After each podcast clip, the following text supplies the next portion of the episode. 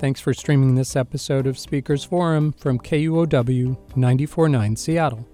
Ellen Bass was welcomed to McCaw Hall on February 28th as part of Seattle Arts and Lectures poetry series.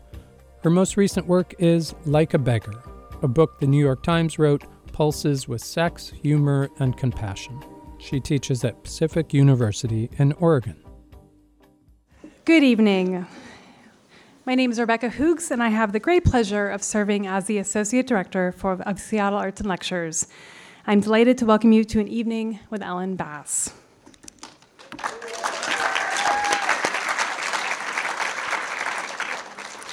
I'd like to begin by thanking the many partners who have made this evening possible. Thanks go to our presenting sponsor, the Seattle Times. Thanks to our series sponsor, Charles and Barbara Wright. Thanks to our reception sponsor, Woodinville Wine Country, and to our hotel sponsor, the Four Seasons. Thanks to our poetry media partners, Poetry Northwest and Crab Creek Review. Thanks to our organizational sponsors, all of whom are listed in our program, and special thanks for significant support of our public programs Go to 4Culture, the Amazon Literary Partnership, Arts Fund, Nordstrom, and the Seattle Office of Arts and Culture. Huge thanks to our bookstore partner, Open Books, and thanks to all of you for being here with us tonight. A round of applause for everybody. Thank you.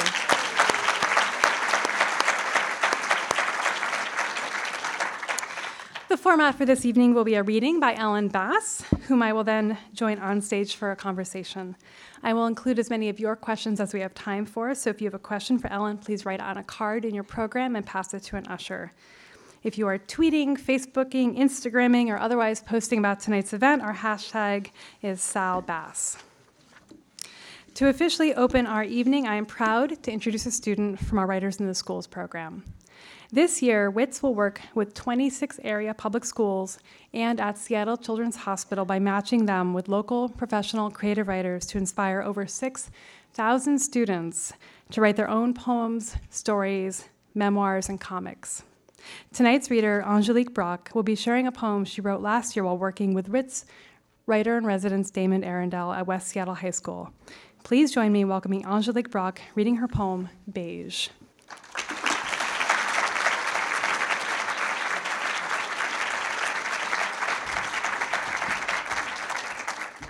Thank you. really short.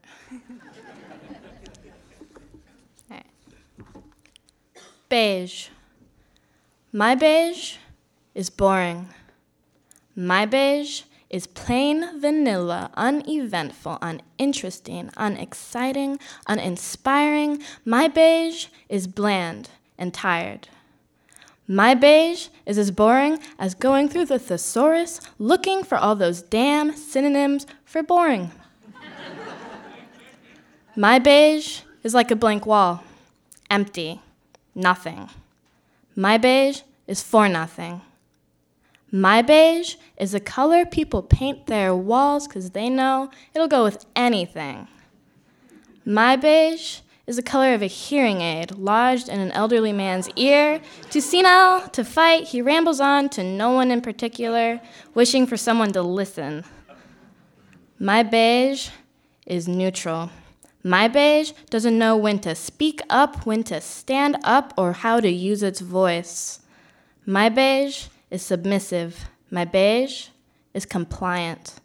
My beige is too scared to be anything other than invisible. My beige is less than nothing. Because beige has no identity. Beige will not put up a fight. Beige is for white noise and elevator music and the kids who never talk back, and for those who don't care.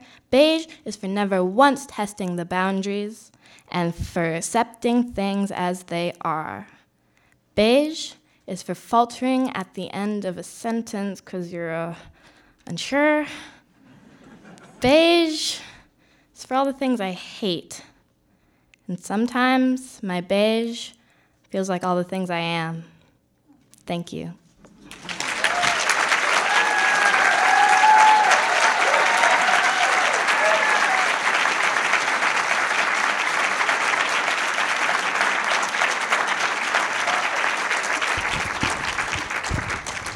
Thank you, Angelique.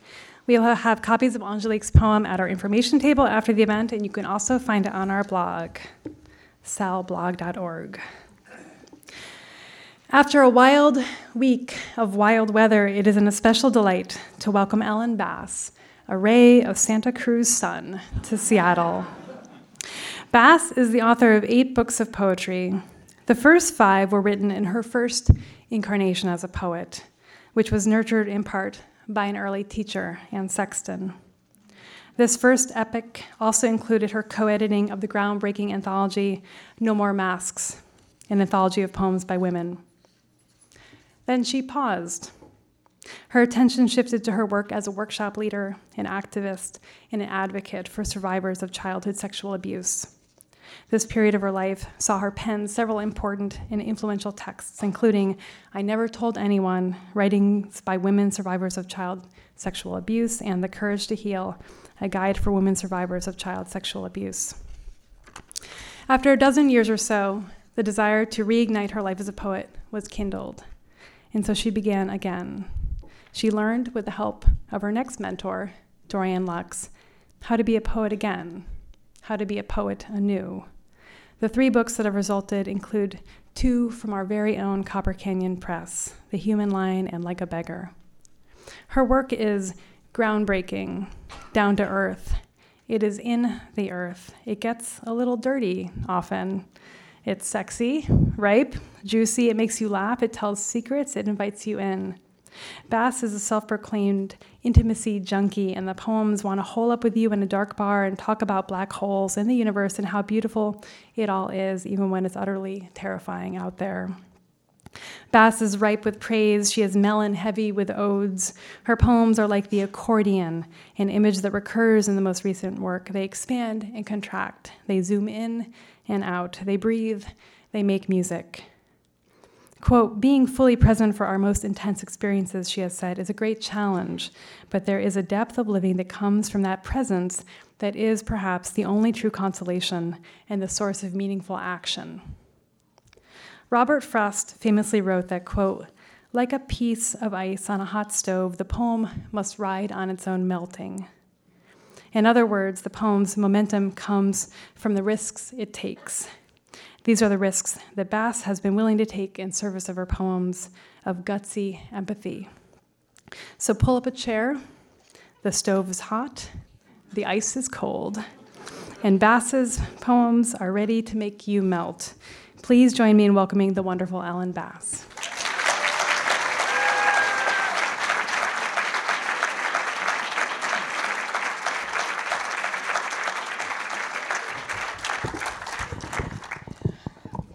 Thank you for that intimate introduction. Thank you, everybody at Seattle Arts and Lectures, for inviting me. I'm so happy to be here, and just a special thanks to my Copper Canyon family. Thank you, Angelique. That was a beautiful, real poem. Thank you. Yeah, one more hand for her. And, and thank you, people of Seattle. I got into my hotel, and this is what I saw. I don't know if you've seen this from Seattle Met, but what it says up here is this is Sanctuary City, where the Constitution matters, diversity is celebrated, and all are welcome, underlined in red.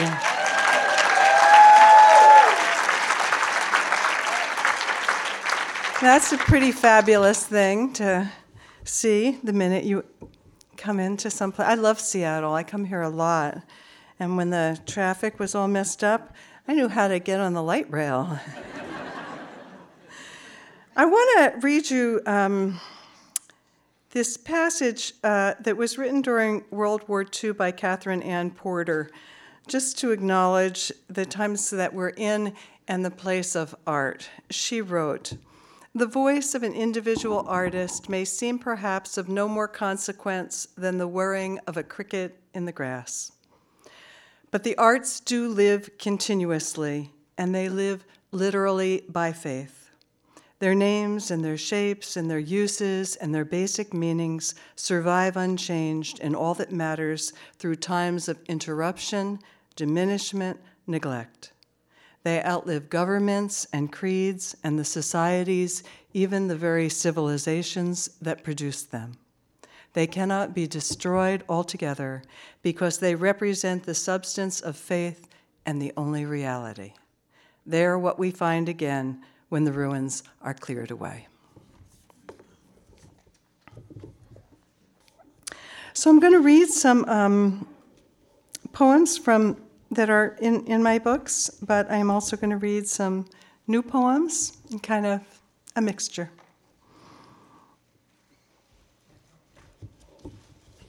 Can everybody hear me okay? Thank you. Relax. Bad things are going to happen. Your tomatoes will grow a fungus, and your cat will get run over. Someone will leave the bag with the ice cream melting in the car and throw your blue cashmere sweater in the dryer. Your husband will sleep with a girl your daughter's age, her breasts spilling out of her blouse. Or your wife will remember she's a lesbian and leave you for the woman next door. The other cat, the one you never really liked, will contract a disease that requires you to pry open its feverish mouth every four hours. Your parents will die. No matter how many vitamins you take, how much Pilates. You'll lose your keys, your hair, and your memory. If your daughter doesn't plug her heart into every live socket she passes, you'll come home to find your son has emptied the refrigerator, dragged it to the curb, and called the used appliance store for a pickup drug money. The Buddha tells a story of a woman chased by a tiger. When she comes to a cliff, she sees a sturdy vine and climbs halfway down. But there's also a tiger below. And two mice, one white, one black, scurry out and begin to gnaw at the vine. At this point, she notices a wild strawberry growing from the crevice. She looks up, down at the mice. Then she eats the strawberry. So here's the view the breeze, the pulse in your throat. Your wallet will be stolen. You'll get fat. Slip on the bathroom tiles in a foreign hotel and crack your hip. You'll be lonely. Oh, taste how sweet and tart the red juice is, how the tiny seeds crunch between your teeth.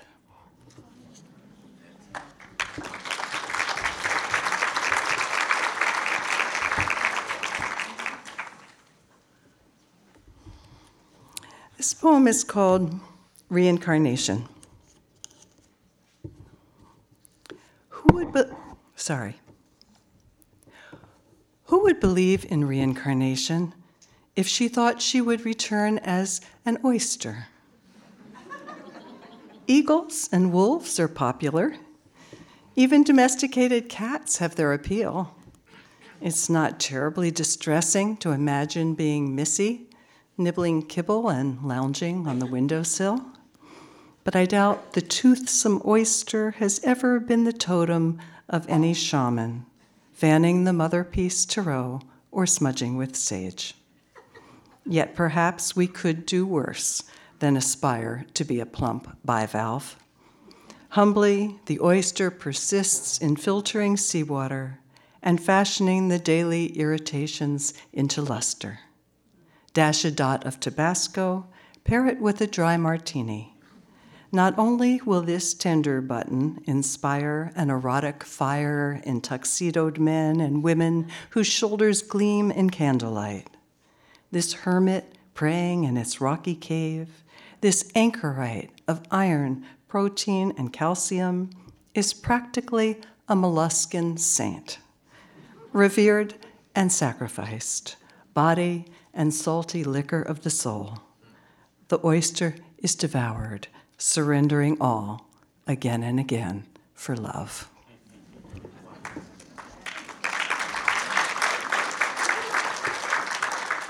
I thought that would be a particularly wonderful poem to read in Seattle, where you have so many wonderful oysters. Don't forget to love them as you eat them. this uh, next poem began when I bumped into uh, um, a website where they had lists of words that were difficult or, or impossible to translate truly from one language to another. And uh, I got fascinated with them. And there's only a couple of them in this poem, but in the in the original draft, there were like about 16 um, that I just fell in love with. Maybe, maybe I can use some of them somewhere else, but they're quite wonderful. Anyway, it's called The Small Country. Unique, I think, is the Scottish tartle, that hesitation when introducing someone whose name you've forgotten.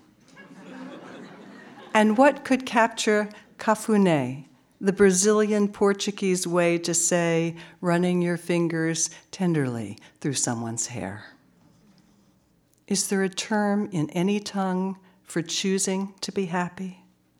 And where is speech for the block of ice we pack in the sawdust of our hearts? What appellation approaches the smell of apricots thickening the air when you boil jam in early summer?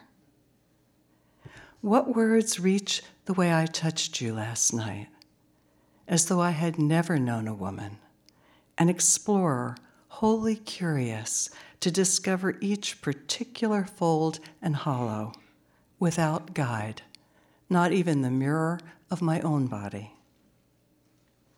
Last night, you told me you liked my eyebrows. You said you never really noticed them before. What is the word that fuses this freshness with the pity of having missed it? And how even touch itself cannot mean the same to both of us, even in this small country of our bed, even in this language with only two native speakers.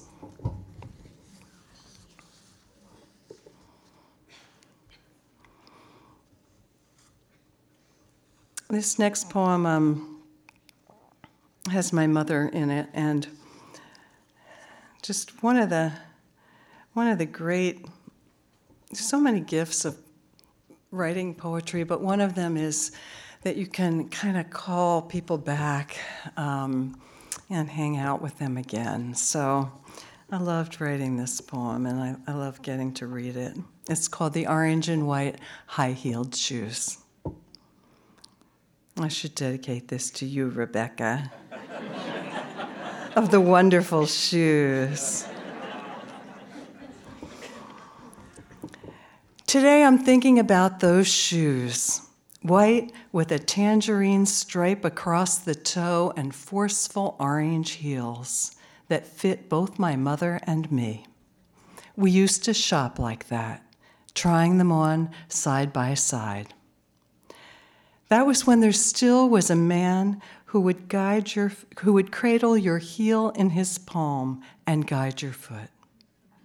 Sometimes he would think he made a sale, only to have one of us turn to the other, and he would have to kneel again, hoping to ease another naked soul into the bed of suede or leather. I thought those shoes were just the peak of chic, and my God, you bought me a pair of orange cotton gloves to complete the ensemble. Why is there such keen pleasure in remembering? You are dead 10 years, and these showy slippers, we wore them more than half a century ago. The first boy had not yet misted my breasts with his breath and you were strong as a muscled goddess, gliding nylons over your calves, lifting your amplitude into a breastplate. Who will remember these pumpkin colored pumps when I die too? Who will remember how we slid into them like girls diving into a cedar tinged lake, like bees entering the trumpet of a flower, like birds disappearing into the green, green leaves of summer.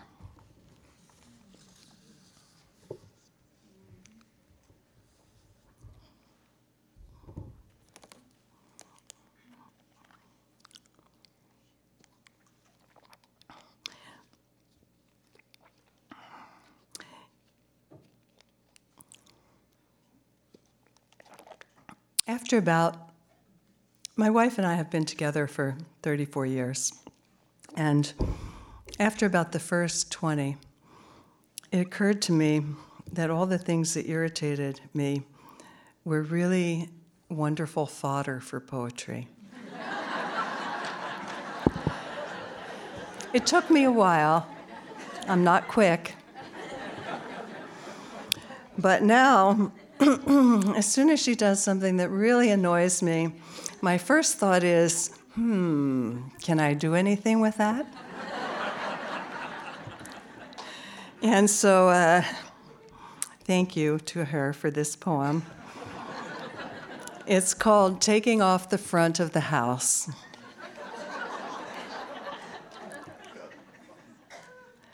I'm at the kitchen table, drinking strong tea, eating eggs with poppy gold yolks from our chickens, Marilyn and Estelle.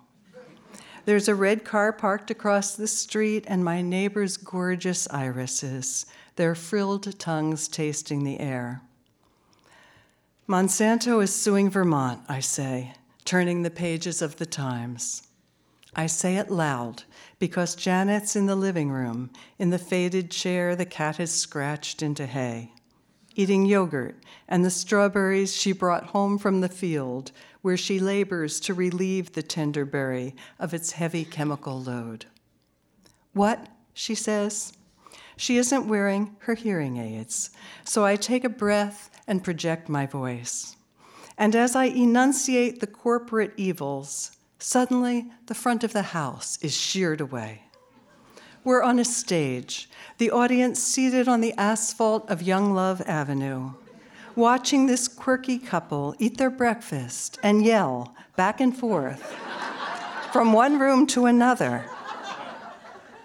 And throughout the day, as I throw a load of laundry in the dryer, answer the phone, as Janet lies on the couch reading Great Expectations and we bicker about the knocking in the pipes and whether we really need to call a plumber. I admire how the actor who plays the character of me and the actor who plays the character of her perform our parts so perfectly. in this production that will last just a little while before it closes for good. And when night comes, we smoke a little weed, something called thunderfuck which must be someone's high opinion of himself. But in truth is quite nice, though we only take a couple tokes since Janet's on blood pressure medication. and she can't do the way she did at 20 when she slung a goatskin bag over her shoulder and wandered around Senegal in flip flops. As I reach for her, she says, Now the audience can sit on the back deck by the barbecue, and this play can be called The Old Lesbians Go to Bed at the End of the Day. I light the candle her mother gave me for my last birthday, when she could still put on her lipstick, and Janet pushed her around the store in her wheelchair. And the dog still on his mat on the floor of the closet because he's afraid of firecrackers and took up sleeping there last 4th of July on top of the shoes. The set is authentic, a messy stack of books on my nightstand, on her side, reading glasses, and the hearing aids that sit there all day.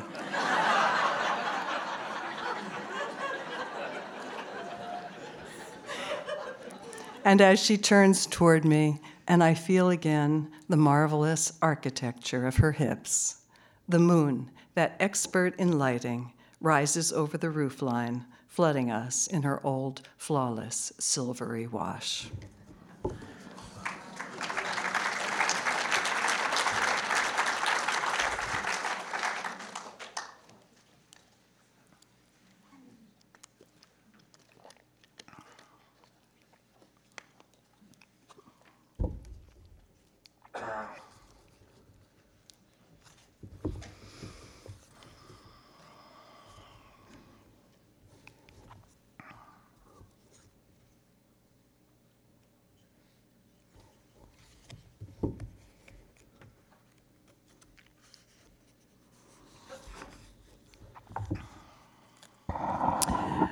This poem's called Waiting for Rain.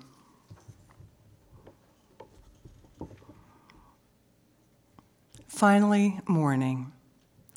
This loneliness feels more ordinary in the light, more like my face in the mirror. My daughter in the ER again.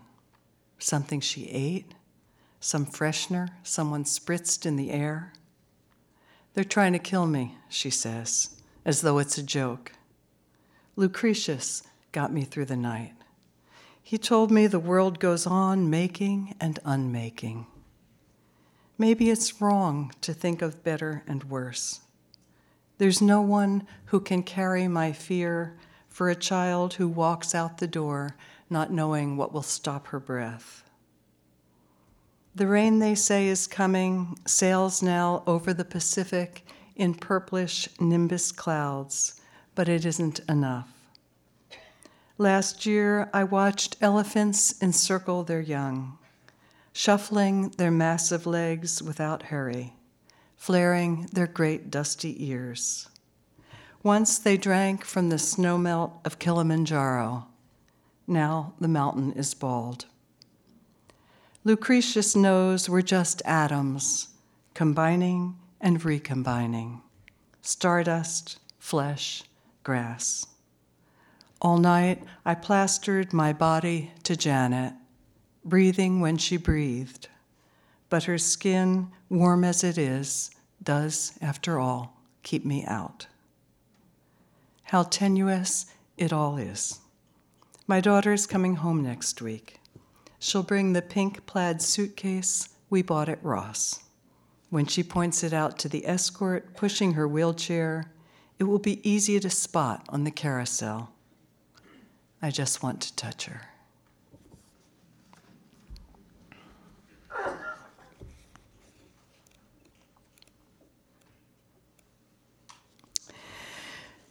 This next poem um, came about because um, Janet and I became increasingly concerned about the ways in which the uh, animals that we ate, the meat that we ate, was raised. And we decided to try to find um, meat that was more uh, sustainably and humanely raised. And we thought we'd start with looking for chickens that were raised better.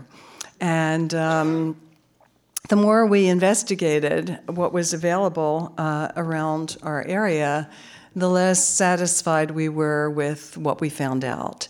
And just about then, uh, some uh, young friends of ours were raising uh, chickens on their land, and they said that they would raise some for us if we were interested, and then we could just buy them from them.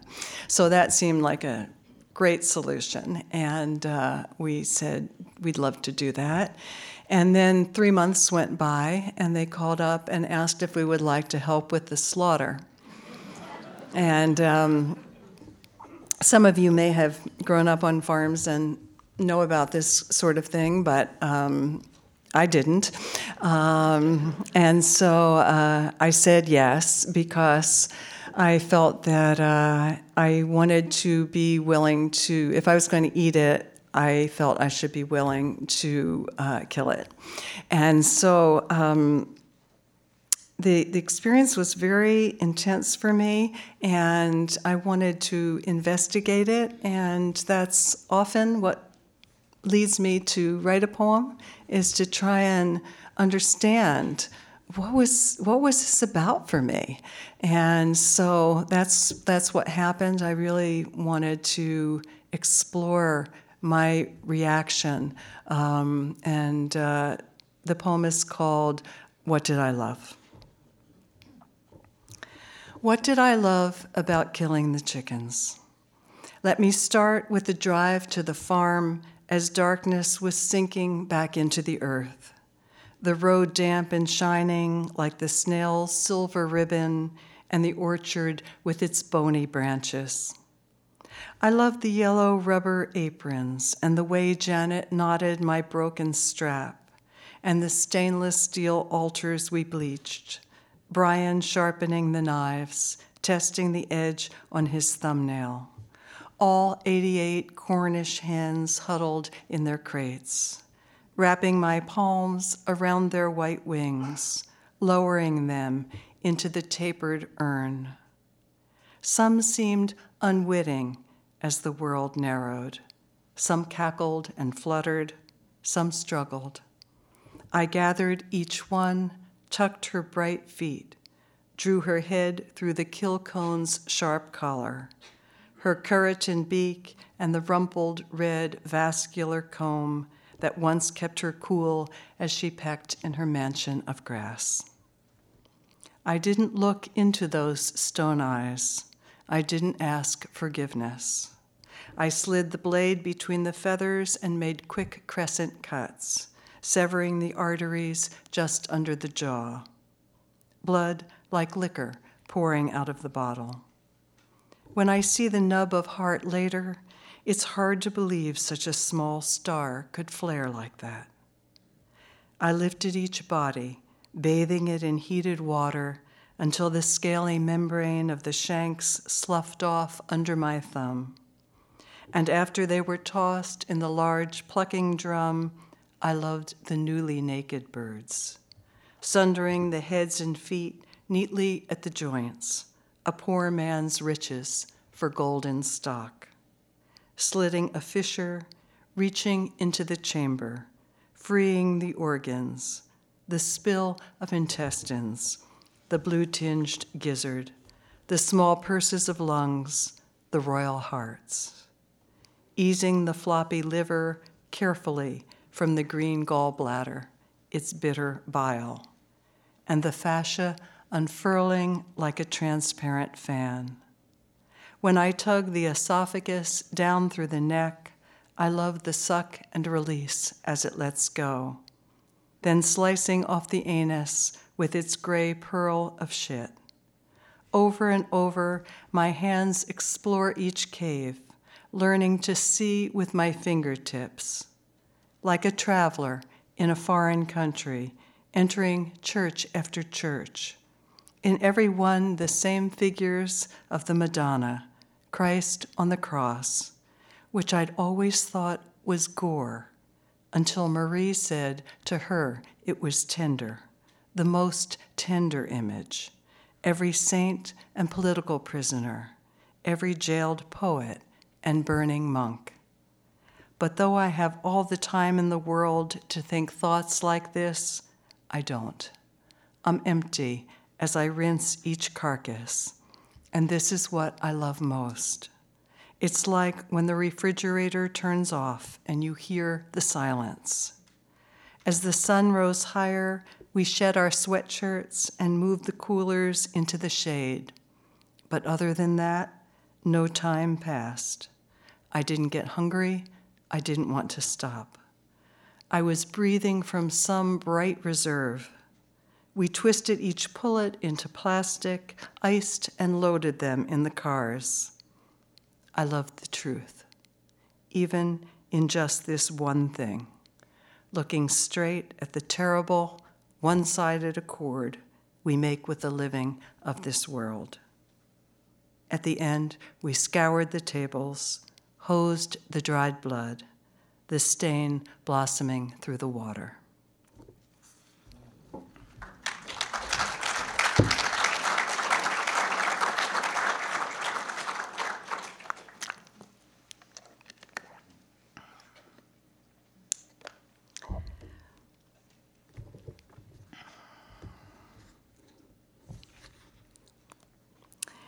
This next poem was inspired by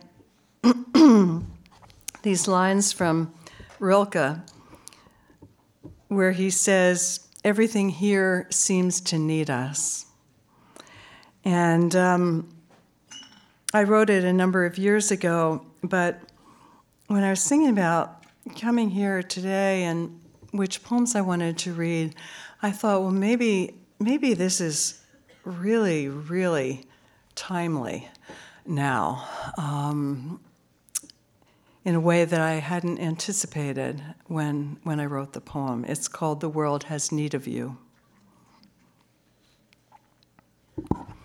I can hardly imagine it, as I walk to the lighthouse, feeling the ancient prayer of my arms swinging in counterpoint to my feet.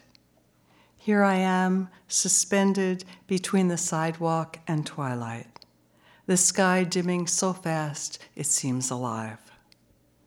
What if you felt the invisible tug between you and everything? A boy on a bicycle rides by, his white shirt open, flaring behind him like wings. It's a hard time to be human. We know too much and too little. Does the breeze need us? The cliffs? The gulls? If you manage to do one good thing, the ocean doesn't care. But when Newton's apple fell toward the earth, the earth, ever so slightly, fell toward the apple. And it made me made me think about how maybe all the things that we try to do, even though they seem very small, matter. This, next poem I wrote, um, I have a number of transgendered people in my extended family. And um, I wanted to say something. I wanted to think about about that in a poem, and I I didn't know how to approach it, and um,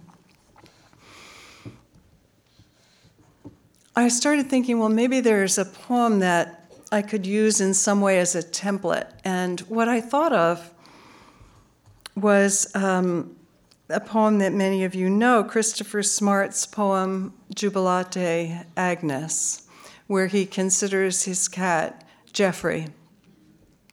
And I love that poem. And, um, and I thought that maybe I could take a lot um, from, from Christopher Smart's poem and somehow talk about this. And so um, I call this um, jubilate homo, homo as in uh, man or person, um, after Christopher Smart. For I will consider the transgendered person, for he or she may be the servant of a less violent world. For at the first touch of his nipples, he feels breasts roosting like plump birds. For this is done by wreathing his body seven times round with elegant longing. For secondly, he stains his lips, fire and ice, bruised plum, lasting kiss. For thirdly, he who is becoming she cuts the glands into a clitoral diamond. For fourthly, she who is becoming who she always has been reverses the phallus to a cave of consolation. For fifthly, she bleeds. For sixthly, she lies still with a smooth stent in her vagina. For seventhly, she carries home groceries in the twilight. For eighthly, she sleeps hard. For there is nothing sweeter than her peace when at rest. For there is little more fierce than the need to be known. For Artemis cut the soft flesh from her chest, the truer to shoot her arrow. For Joan of Arc cropped her hair and dressed in armor, though it meant death. For jazz musician Billy Tipton, married and raised three children who discovered his past at his death. For a wife might not question caresses clothed in darkness if her husband's hands made her feel royal. For even he and she are false, for it is tinged with the taste of metal for words are struggling to be born like any animal. For Tiresias could understand bird song and read the future in fire. for my task is to praise all I don't understand. For there are more sexes than wildflowers. For the eye of the male and the eye of the female is the same eye, the same dark well of the pupil. For Passion Star in a Texas jail, let her be safe from those who have torn the bud of her anus and razored her flesh. For Fred Martinez, Navajo transgender girl whose killer crushed her skull, whose killer sliced her open at the belly, whose killer left her dying by the side of the road, let her be remembered. For we are delivered to this small earth spinning, for we are delivered glazed with vernix and blood. For the truest drum is desire for we can divine but a glimpse of what is. For the streets of our bodies wind as a labyrinth, for we have only one another to cling to, to be kind to, to despise.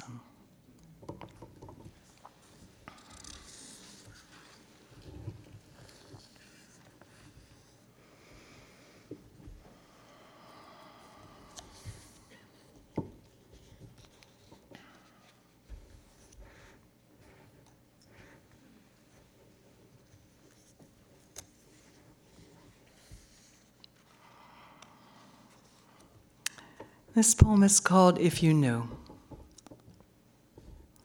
What if you knew you'd be the last to touch someone?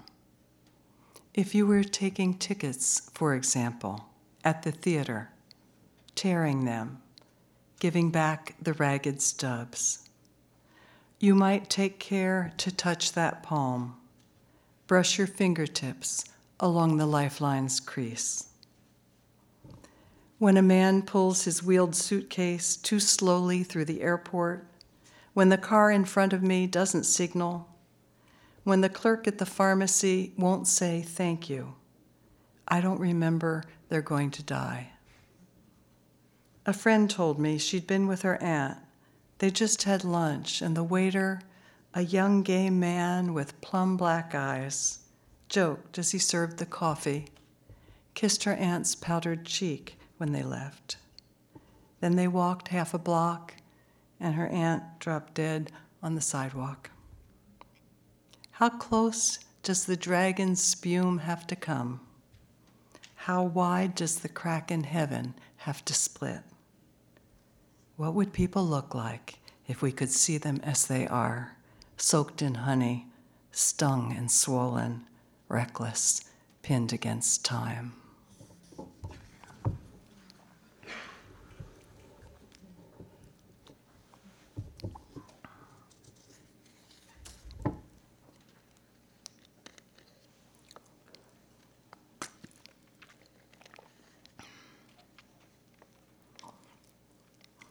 Marriage. When you finally, after long illness, lay the length of your body on mine, isn't it like the strata of the earth, the pressure of time on sand, mud, bits of shell, all the years, uncountable wakings, sleepings, sleepless nights, fights, ordinary mornings talking about nothing, and the brief, fiery plummets, and the unself conscious silences of animals grazing, the moving water, wind, ice that carries the minutes, leaves behind minerals that bind the sediment into rock. How to bear the weight with every flake of bone pressed in. Then, how to bear when the weight is gone, the way a woman whose neck has been coiled with brass can no longer hold it up alone. O oh, love, it is balm, but also a seal. It glues us tight as the fur of a rabbit to the rabbit. When you strip it, grasping the edge of the sliced skin, pulling the glossy membranes apart, the body is warm and limp. Just a minute before, you were murmuring to it. If you could, you'd climb inside that wet, slick skin and carry it on your back. This is not neat and white and lacy like a wedding, not the bright effervescence of champagne spilling over the throat of the bottle. This visceral, bloody union that is love, but beyond love. Beyond charm and delight, the way you to yourself are past charm and delight. This is the shucked meat of love, the alleys and broken glass of love, the petals torn off the branches of love, the dizzy hoarse cry, the stubborn hunger.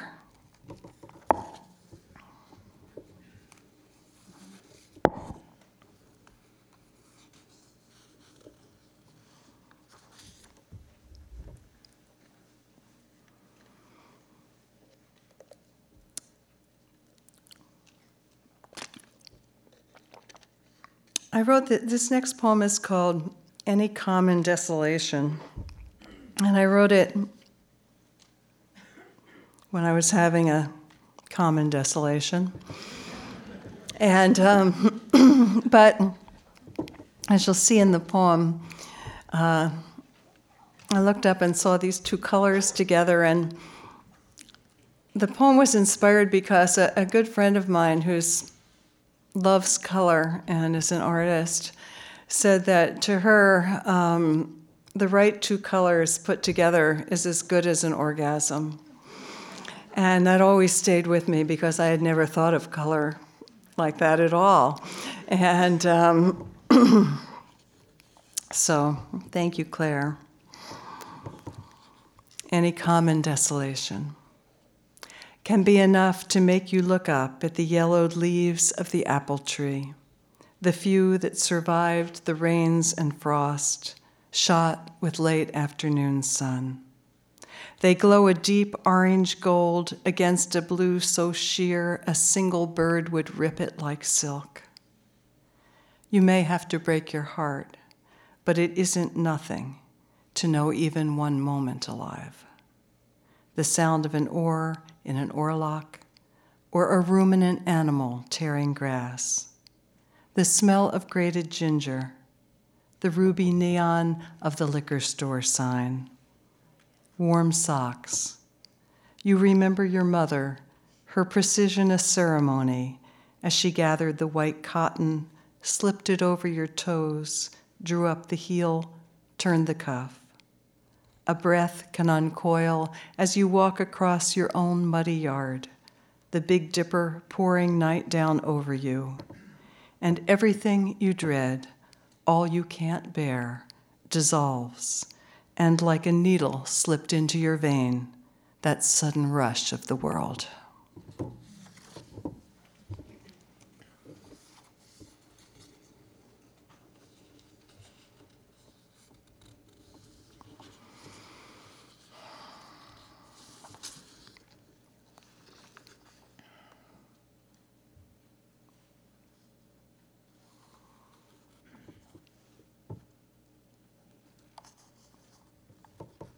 This poem is called Enough, and it begins with uh, an epigraph from uh, Arthur Rimbaud Enough seen, enough had, enough.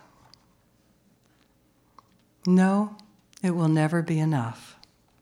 Never enough wind clamoring in the trees, sun and shadow handling each leaf.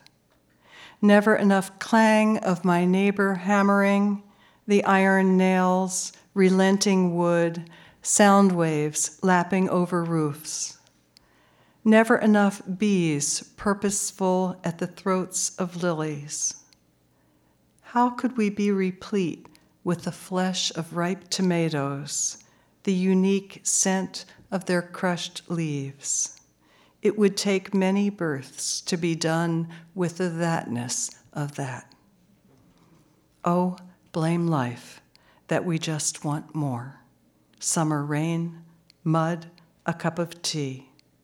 Our teeth, our eyes, a baby in a stroller, another spoonful of creme brulee, sweet burnt crust crackling, and hot showers. Oh, lovely, lovely hot showers. Today was a good day. My mother in law sat on the porch eating crackers and cheese with a watered down margarita.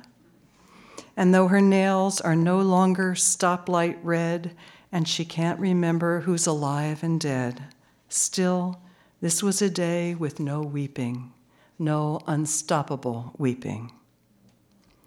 Last night, through the small window of my laptop, I watched a dying man kill himself in Switzerland. He wore a blue shirt, and snow was falling onto a small blue house, onto dark needles of pine and fir. He didn't step outside to feel the snow on his face. He sat at a table with his wife and drank poison. Online, I found a plastic bag complete with Velcro and a hole for a tube to a propane tank. I wouldn't have to move our Weber. I could just slide down the stucco to the flagstones where the healthy weeds are sprouting through the cracks. Maybe it wouldn't be half bad to go out looking at the yellowing leaves of the old camellia. And from there, I could see the chickens scratching, if we still have chickens then. And yet, this little hat of life, how will I bear to take it off while I can still reach up? Snug woolen watch cap, lacy bonnet, yellow cloche with a yellow veil. I wore the Easter I turned 13 when my mother let me promenade with Tommy Spagnola on the boardwalk in Atlantic City. oxygen, oxygen, the cry of the body, and you always want to give it what it wants. But I must say, no, enough, enough with more tenderness than I have ever given to a lover, the gift of the nipple hardening under my fingertip, more tenderness than to my newborn when I held her still flecked with my blood. I'll say the most gentle refusal to this dear, dumb animal and tighten the clasp around my throat that once was kissed and kissed until the blood couldn't rest in its channel, but rose to the surface like a fish that couldn't wait to be caught.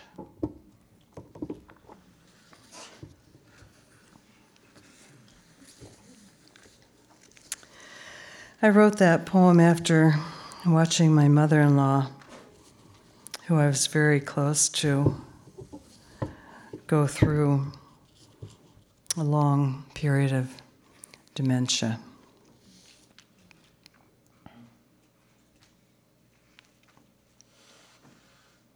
Can we be getting to the end? It seems like we're just getting to know each other. I'm going to end with this short poem.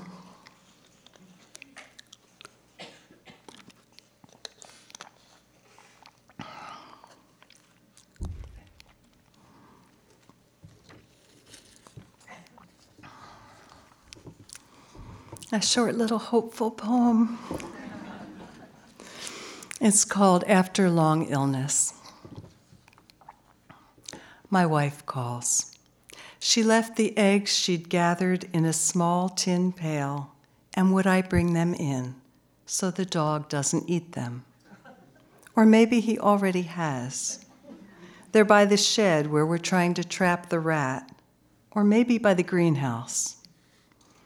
I walk out in my robe and slippers, crushing some mint which rewards me with its sharp identity. And there is the pail by the coop.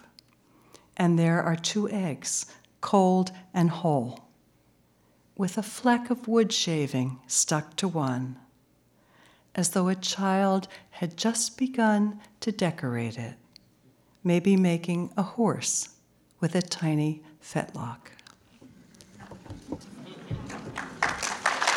Thank you. Thank you so much.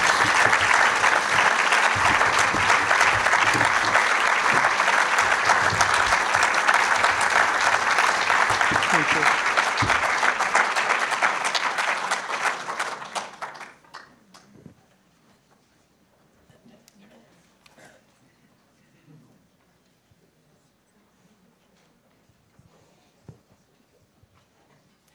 Thank you, Ellen, so much for that wonderful reading. If you have a question for Ellen, you can pass it to an usher.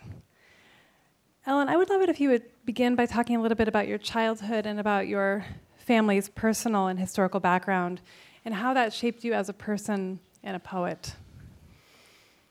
Yes. Uh, um,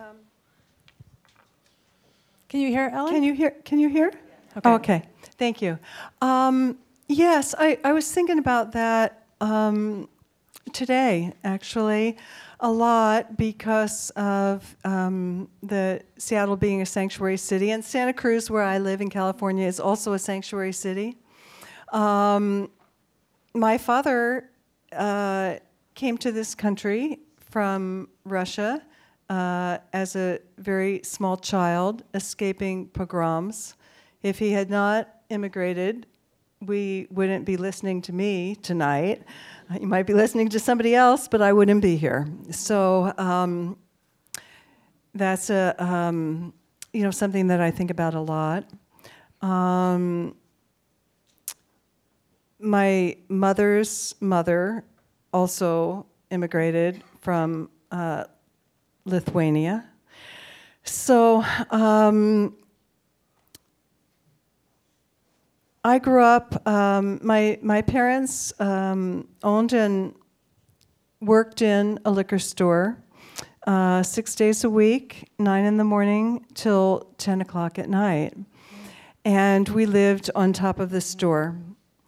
When I was um, just starting to write poetry as a young adult, and for quite a while, really, it seemed to me that I had a very unexotic childhood.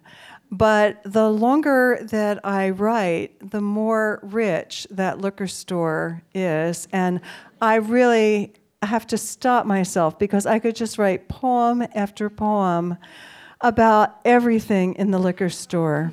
um, it was the hearth of our family, and uh, y- y- it's that way in which, no matter how incredibly ordinary your life may seem on one level, once you start to dig in, it just is amazing how much detail there is in any one life, even this, you know, very mundane life in a tiny little town in New Jersey, two blocks long downtown. Um, my so my my early life, my there was no one artistic or you know conventionally artistic or creative in my family. I was unusual that way, um, but my mother and father were both uh, role models of hard work and perseverance. So you know that they didn't like have to. It's very interesting. I, I'm afraid that I'm going to answer too long on each question, and I'll give you one No, question. no. Is This it is great. It's Yeah, okay. it's All okay. right. I could go Please on. go on. Please don't go on. Okay, so I'll say this. Um, when when uh, when when Janet and I had uh, children, she thought that they should do chores uh, so that they would learn good habits, and um, I thought that they should do chores because I didn't want to do all the work. And I didn't really think it mattered if they did chores because as a child, I didn't have a single chore ever, ever.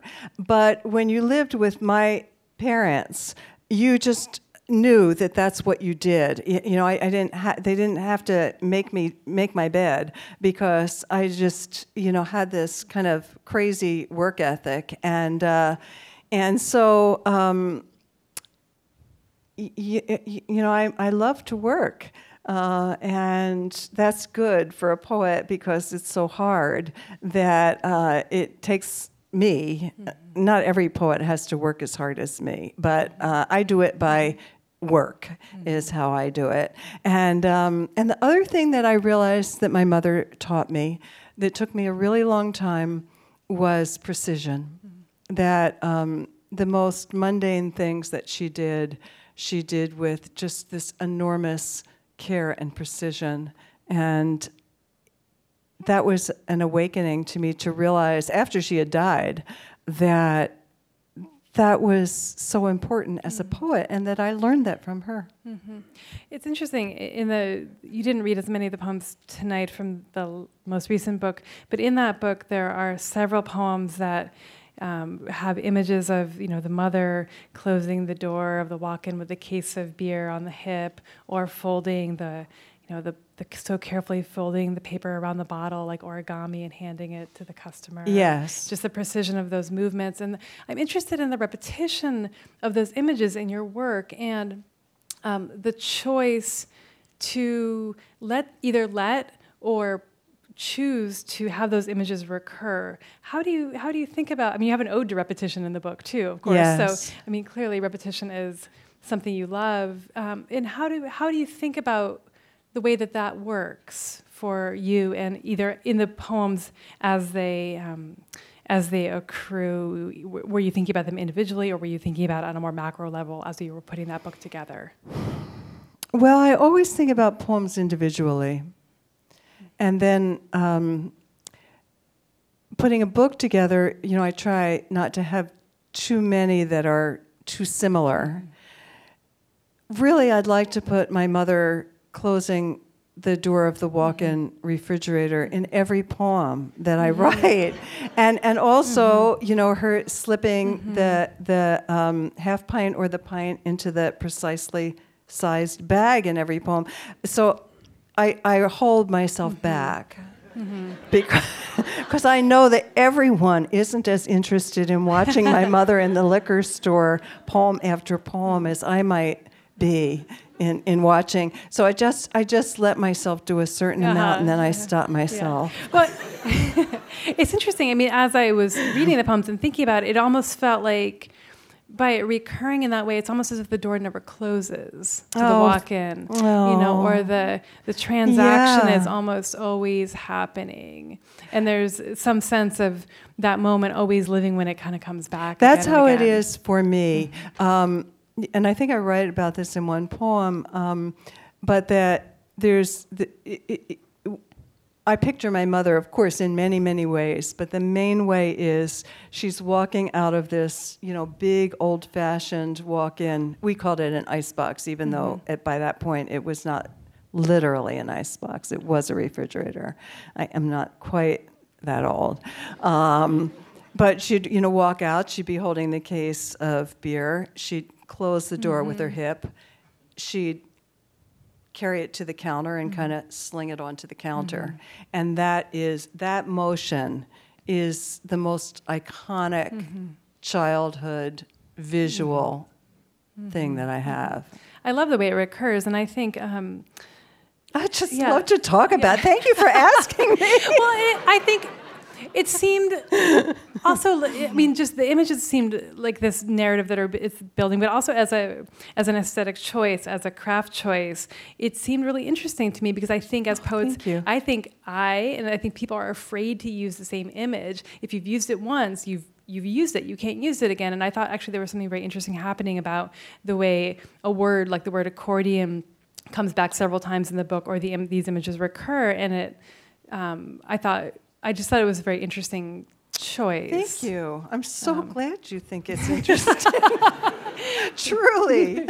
Um, speaking of accordions, you know, I, I did, I love the way that um, you begin and end the book with these sort of poems about the universe, you know, this sort of expanding out and sort of contracting back in, and you, you use the, the image of the accordion, the accordion or the metaphor several times. And it, um, I wondered if there was a formative ac- accordion in your life. No? No. No. Your dad didn't play the accordion? No.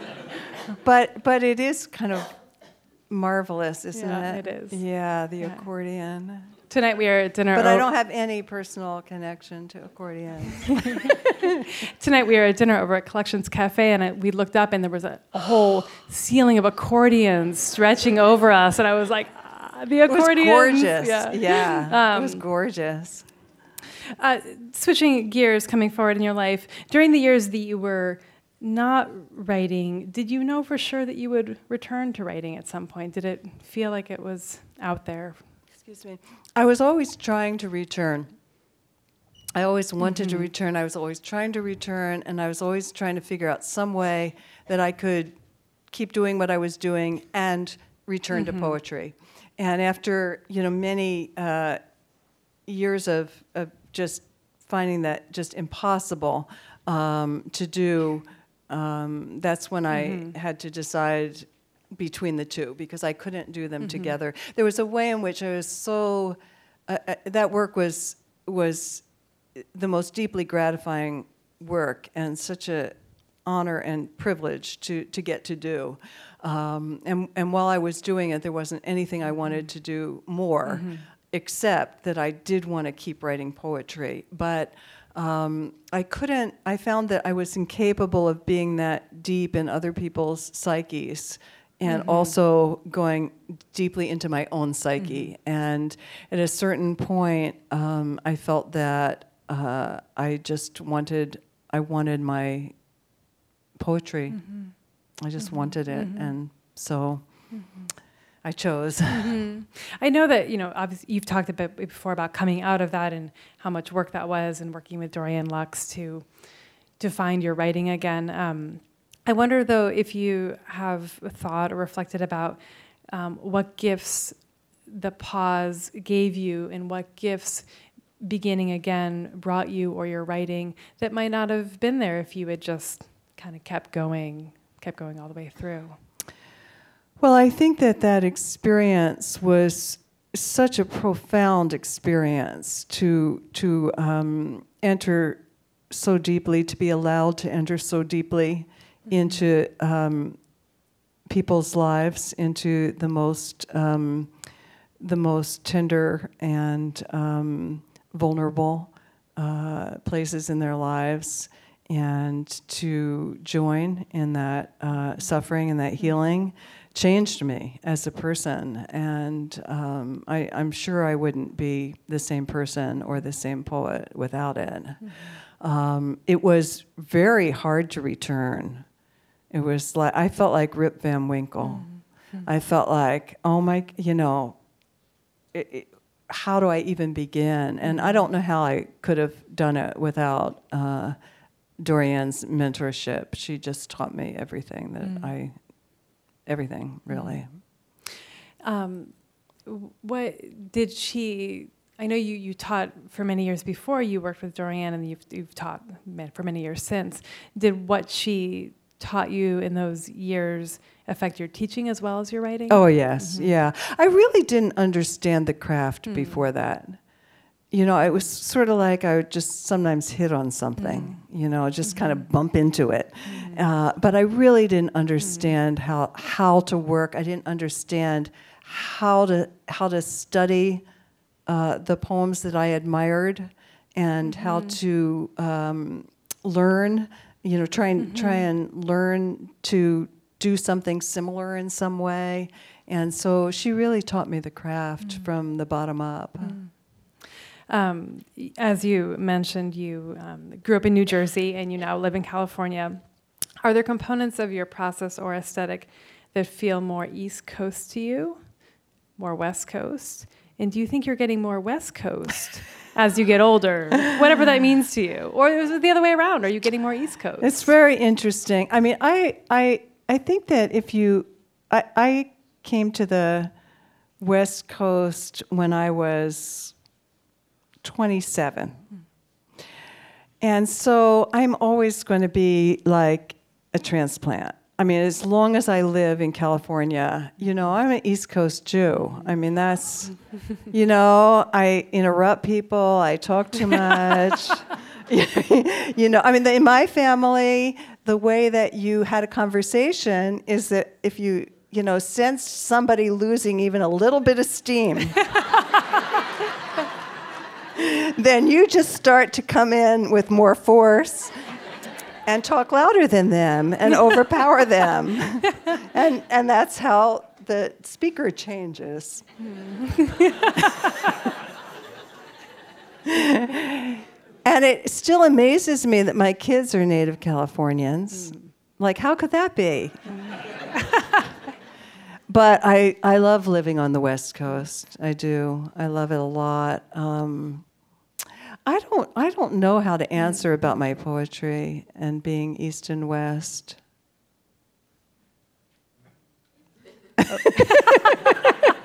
It seemed like you were going to say something else. I know so- it's always it amazes anyone when I stop talking. Okay. Once Okay. once every couple of years, Janet will say something to me and I won't say anything back. and she'll go, "Oh my god." Speaking of Janet, what Mm-hmm. does Janet think of the annoying Janet poems? She she mostly loves them. She mostly loves them. She's glad she can inspire me. Hopefully, she doesn't work harder to inspire you. um, there are lots of odes in Like a Beggar, as opposed to your earlier books. What changed with this book? Why the impulse to praise now, or at least to name it as a praise? Yeah. Um, I didn't understand this until I looked back on the book, but um, that book took me seven years. And um, the first four or five of those years w- was a very, very personally difficult time in my life. And when I looked and I saw all those odes, I went, what? And the sense that I made of it, which seemed right to me, was that I had to find things to praise. And that it was um, a way to uh, the the the epigraph of um, of like a beggar is from Rilke, and he says, "Oh poet, tell oh you know oh poet, tell me what do you do? I praise, but those dark, deadly, devastating ways, how do you bear them, suffer them? I praise." And so I realized that that's what I was doing. And um, it also was a kind of a, a magical thing in terms of writing for me that uh, when I didn't know how to put any words on the page, at the top, if I just wrote ode to something, it was like immediately I had an orientation. I had a, a way to approach it. And that's often the one of the hardest parts for me is just how to approach. And you know, once I can approach, then I can um, have a have a chance. Right. Does the prayer form seem like a, a similar, similar template that can work in that way for you? Because you have a number of prayer poems Yes. as well. Yes. Yeah. hmm Yeah. Um, speaking of odes, and you you have there's a poem that is uh in part about Neruda. You say, "quote The great ones regard every moment like this, catch it as it swims."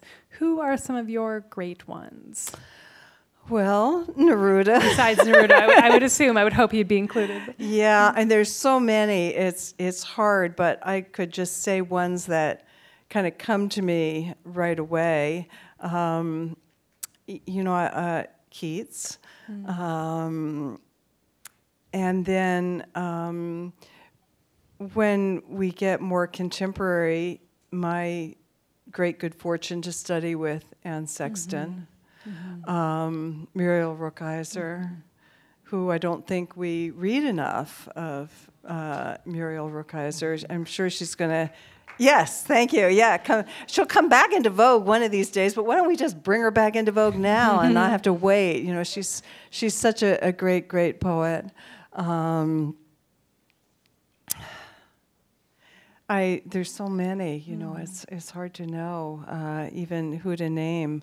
Um, I love Gerald Stern. I love Stanley Kunitz. Um, and then so many amazing contemporary poets who, uh, you know, both really known and, and not so well known. I always love to give my shout out to Frank Gaspar, who I think is one of our amazing contemporary poets that is underknown. So if you're looking for like a new poet to read, um, and then you know our great poets writing today, mm-hmm. you know, Mark Doty. Mm-hmm. Mark Doty, Mark Doty. so many great mm. poets. Um, you mentioned um, sort of never being quiet, and there's a question from the audience here actually that's interesting in contrast to that. It says, You read silence very well. How did you learn to do that? Reading silence. What a wonderful thing, reading silence. I wish I knew. Could the person who said mm-hmm. it tell me more? Because there's so many ways to interpret reading silence. I love that phrase, but I'd like to actually speak to the thing you mean. If you are don't mind just telling me. You might be shy and not want to, and that's okay if you are. But what does what do you think that means reading silence? I mean, I feel like there's uh, to me okay. two two ideas spring to mind. One okay. is either your actual reading style of making silence of in reading, that reading, perhaps, and yeah. also of, or of more metaphorically of reading into silence or reading silence. Mm-hmm. But well, I think that you know, although I am a joke about it, but you know, really am a big talker. I'm I'm also not afraid of silence. Mm-hmm. Um, silence is a precious thing, and it's uh, it's a really important thing in poetry. Is it, the silence is as important as the words. Um, that's what makes the music. Mm-hmm. And uh, so when I read, I'm not you, you, know, mm-hmm. I, w- I want there to be that space. Uh, I mean, poetry is so dense that if that silence isn't there, it just gets all smashed together. Um, mm-hmm. So I, tr- I try and read in a way that makes room for the silence. Mm-hmm. Um, but I also think that silence is so beautiful mm-hmm. um, in in every way. You know, I mean, in in conversation even mm-hmm. you know and waiting for the person to you know I, I have lived here a long time mm-hmm. in the west coast so now i i do wait to hear what somebody's going to say. I don't always interrupt them yeah. Um, your poetry has traditionally been political especially as it relates to our environment and the planet. Um, I was curious about how, if you were writing about the current political moment yet, and perhaps the poem that you shared with us, the poem about being transgender, is referencing the moment uh, a little bit. I wonder if you find your poems shifting on their axis a bit and how you are both resisting and staying hopeful in this particular moment, both pol- politically and personally, poetically, politically, personally all the P's? That's a big question. Yeah. In, well, in terms of the poetry, I can, I can. That's easy to say. I would, if I could, I would write more poems that are politically relevant mm-hmm. to our times. I feel like that's something that a poet should do if they can. Mm-hmm. Um, those are they're they're hard to come by for me. Um, but I think that it, it, it's a it's a feels like a real gift when one will um, cooperate, when one will offer itself mm-hmm. up to me, when I can find again a way to approach mm-hmm. something that's really important happening in our world. Um, if I could, I would I would write mm-hmm. so many more of those, uh, but only only some mm-hmm. are accessible to me. Mm-hmm. Um, boy, in terms of uh, you know uh, hope and despair now, I feel like um, to be really honest, uh, I, I, don't I don't feel very um, adjusted. Mm-hmm. Um, it still feels like so raw and so new, and I admire so much uh, the writers who have been able to write intelligently and um, eloquently right away about what's going on. I, I, I just uh, appreciate and admire that so much, but uh, I am probably not going to be one of them um, because I'm, I'm, it, it takes me a long time. Um, and so, um, I'm a naturally hopeful person. So, you know, I'm just going to kind of wind up being hopeful in spite of the evidence. Um, but uh, it is, uh, you know, it, I'm, I, I, I also am not, you know, uh, just uh, in La La Land, you know. So uh, it's grim, right? It's grim, um, and but I'm a, a worker bee, like my mother, and so I think and believe, and I'm really kind of thrilled by uh, the level of action and resistance that we see happening. And I feel really, really hopeful about that. And we just, I think if we just keep that up, uh, it makes our odds better. Well, I know that I'm happy to be here with you tonight in this room, listening to poetry, listening to your poetry, which gives me hope. So thank you for being here. Thank you for being here. Have a good night. Thank you Thank you so much.